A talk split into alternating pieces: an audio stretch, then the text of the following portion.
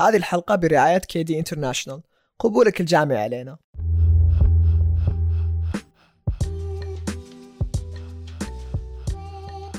في أول يوم لي في معهد اللغة في أستراليا تعرفت على زملاء من الصين. سألوني هذا السؤال، قالوا لي Where are you from؟ فجاوبتهم بكل ثقة طبعا I'm from Saudi Arabia. كنت أعتقد أن اسم بلدي معروف عند الجميع، إلا أن ردة فعلهم أثبتت لي عكس هالشيء، فهم ما عمرهم سمعوا بهالاسم. فانتهى بي الحال وأنا أدور على ترجمة اسم بلدي باللغة الصينية بس علشان يعرفون أنا من وين، واكتشفت أنهم يسمونها شاطئ لابو. وبعد محاولات مستميتة بصورة العلم والاسم باللغة الصينية واستغراقي 20 دقيقة في الموضوع، هزوا راسهم بأنهم أخيراً عرفوا أنا من وين. السلام عليكم جميعاً، ويا هلا فيكم في حلقة جديدة من بودكاست للمبتعثين حكاية.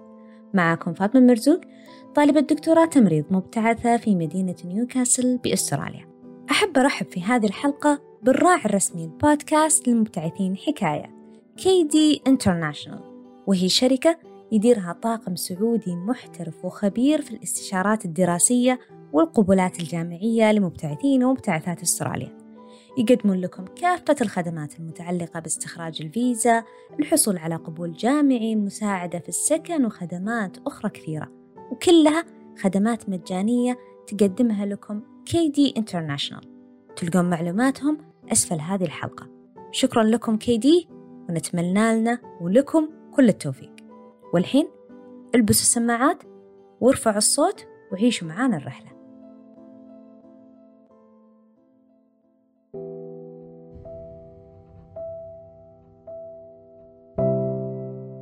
في أيام الأولى في أستراليا اكتشفت أن هذه البلد متعددة الثقافات بشكل كبير جدا، ولا سيما في المدن الكبيرة مثل سيدني وغيرها. يعني ساعة واحدة تقضيها في شوارع سيدني كفيلة بأنها تخليك تسمع آلاف اللغات واللهجات من حوالينك، وتوريك مليون لون وعرق وشكل. لكن إلى أي مدى أنت كمبتعث مستعد تتقبل هذا التعدد الثقافي من حولك؟ وبالمقابل كيف راح تحافظ على هويتك وثقافتك وتمثلها خير تمثيل؟ من الطبيعي جدا أن المبتعث في بداية مشواره الدراسي يصاب بما يسمى بالصدمة الثقافية، لكونه طبعا انتقل إلى بلد مختلف تماما عن بلده، مختلف ثقافيا، حضاريا، مختلف في النظام التعليمي، في العادات. وبالعادة أن بداية ابتعاثه طبعا يكون مبهور بكل هذه التغييرات اللي قاعد يشوفها، وبالغالب يكون مبسوط فيها. لكن بعد وقت ممكن شوية يصاب بإحباط، لكونه ما يقدر هذا المبتعث ما هو قادر يمارس الطقوس اللي هو متعود عليها في بلده، وبنفس الوقت هو قاعد يضطر يتعايش مع بيئة جديدة ومجتمع جديد مختلف تماماً عن اللي هو متعود عليه. لكن مو دايم يكون هذا حال الجميع، يعني بعضهم يستمتع بفكرة التعدد الثقافي من حوله.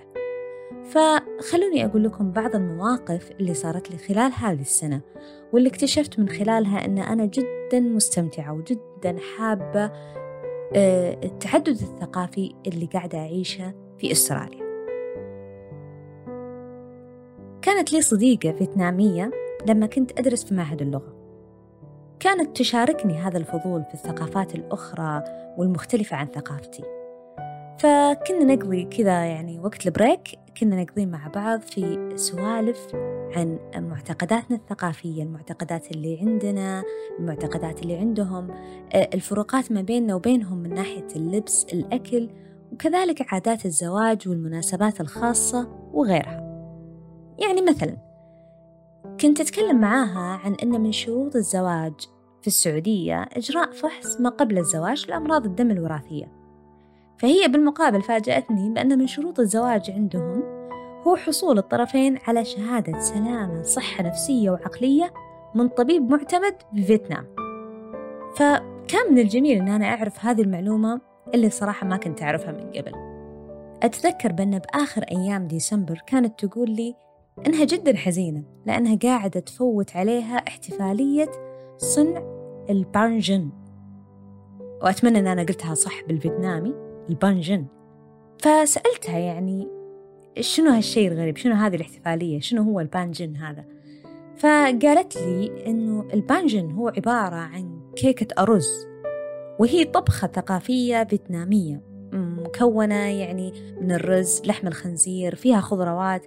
طبعا هم يسوونها بشكل مكعبات ويلفونها بأوراق شجر وتنطبخ بعدين ويأكلونها. هم طبعا يأكلونها في احتفال السنة الفيتنامية الجديدة، يعني خلينا نقول كأنها في النيو يير تبعهم. طبعا هي تعتبر عادة ثقافية عائلية، يعني كل اللي بالبيت يشاركون فيها، لأن طريقة إعدادها تحتاج إلى وقت طويل. وأنا عن نفسي لما ورتني الصور انصدمت بكثرة خطوات طبخ هذه الطبخة المتعارف عليها في فيتنام.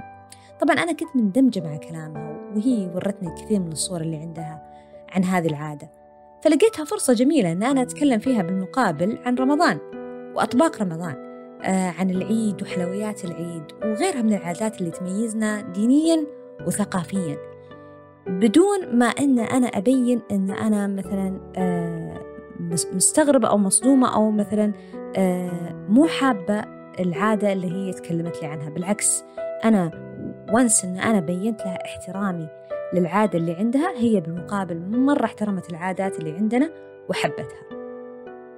من الاختلافات الثقافية الثانية اللي لقيتها بيني وبين الأجانب، إن لما نروح مطعم مثلا لما نروح مطعم سوا، كنت ألقاهم إن كل واحدة تبي تدفع حسابها لحالها وخلاص انتهى الموضوع. فلما أنا تقدمت بكل ثقة وقلت لهم لا والله الحساب علي، الكل صار يطالع فيني مستغرب إن أنت ليش بتسوين هالشيء العظيم، أصلا منو اللي معاقبك عشان تدفعين عنا الحساب؟ وطبعا أنا ردة فعلي كانت إنه استخدمت الأسلوب الثقافي اللي عندنا وهو الإقناع، فقلت لهم لا والله علي هالمرة، والمرة جاية عليكم إذا أنتم يعني عشان ما تزعلون بس. وأنا أعتقد أن من بعد هالكلمة اللي أنا قلتها ما أتوقع أنهم بيطلعون معاي مرة ثانية أبدا. الكرم اللي فينا هو شيء توارثناه من الدين، من العادات الثقافية اللي تربينا عليها من إحنا صغار، لكن هالشيء أبدا مو موجود عندهم. وهذا الشيء برأيي مخليهم عندهم القدرة الكبيرة أنهم يوفرون فلوسهم ويمتلكون حتى عقارات في عمر صغير جدا، على عكس أغلبيتنا. ليش؟ لأن برأيي في جزء كبير من دخلنا يروح على الهدايا والعزايم والمجاملات. طبعا أنا ما أقول إن هالشيء سيء، لكنها مجرد اختلافات ثقافية. من المظاهر الثقافية اللي لفتت نظري في أستراليا، أن كبار السن بالغالب يعني ترى ما عندهم أحد يقوم فيهم من عيالهم، فتشوفون كثير حوالينكم كبار السن يطلعون بالكراسي الكهربائية المتحركة ويروحون يتسوقون ويقضون مشاويرهم لحالهم بدون مساعدة من أحد. فدار حوار بيني وبين شخص أسترالي بهذا الخصوص، فكان رد لي إن خلاص عيالهم كبروا وعندهم حياتهم الخاصة وتراهم يعني مو ملزومين بآبائهم. فبينت له أن عكس هالشيء تماماً قاعد يصير عندنا في مجتمعاتنا. ترى إحنا عندنا تقدير، يعني مثل ما نقول عندنا تقدير عظيم لكبار السن، لدرجة إنه مو بس عياله يقومون فيه، ترى حتى أحفاده وكل شخص له علاقة بهذا الشخص المسن الكل يقوم فيه. من الأشياء اللي كذلك لفتت نظري إن دايم تكون عندهم أفكار مغلوطة عن ثقافتنا وعاداتنا وتقاليدنا، وهالشي يمكن يكون عكسته لهم السوشيال ميديا أو يمكن تجارب سيئة من بعض الأشخاص. فمرة كنت أتكلم مع واحدة أسترالية وقالت لي غريبة أنت كيف تدرسين في أستراليا؟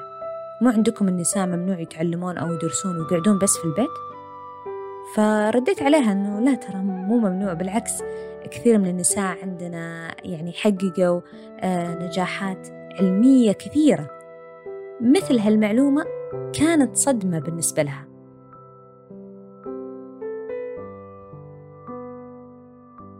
في الختام نصيحة أعطيكم إياها من القلب، كمبتعث أنت راح تحمل مسؤولية صورة بلدك اللي أنت راح تعكسها عند كل شخص تتعامل معه، سواء كان في مجال الدراسة أو مجال العمل أو حتى لو في الشارع. كون خير من يمثل هالصورة وخير من يوضحها. يمكن تحس بأنك ضايع ثقافيا، بأن الجو السائد اللي أنت متعود عليه ما هو موجود حوالينك، لكن استفيد من هذه التجربة في أنك توسع مداركك عن الثقافات الأخرى اللي بدورك أنت لازم تحترمها وتقدر وجودها، وتخلق بيئة تعايش بين ثقافتك وثقافة الآخرين. نلتقي إن شاء الله في حلقة جاية من بودكاست للمبتعثين حكاية. السلام عليكم.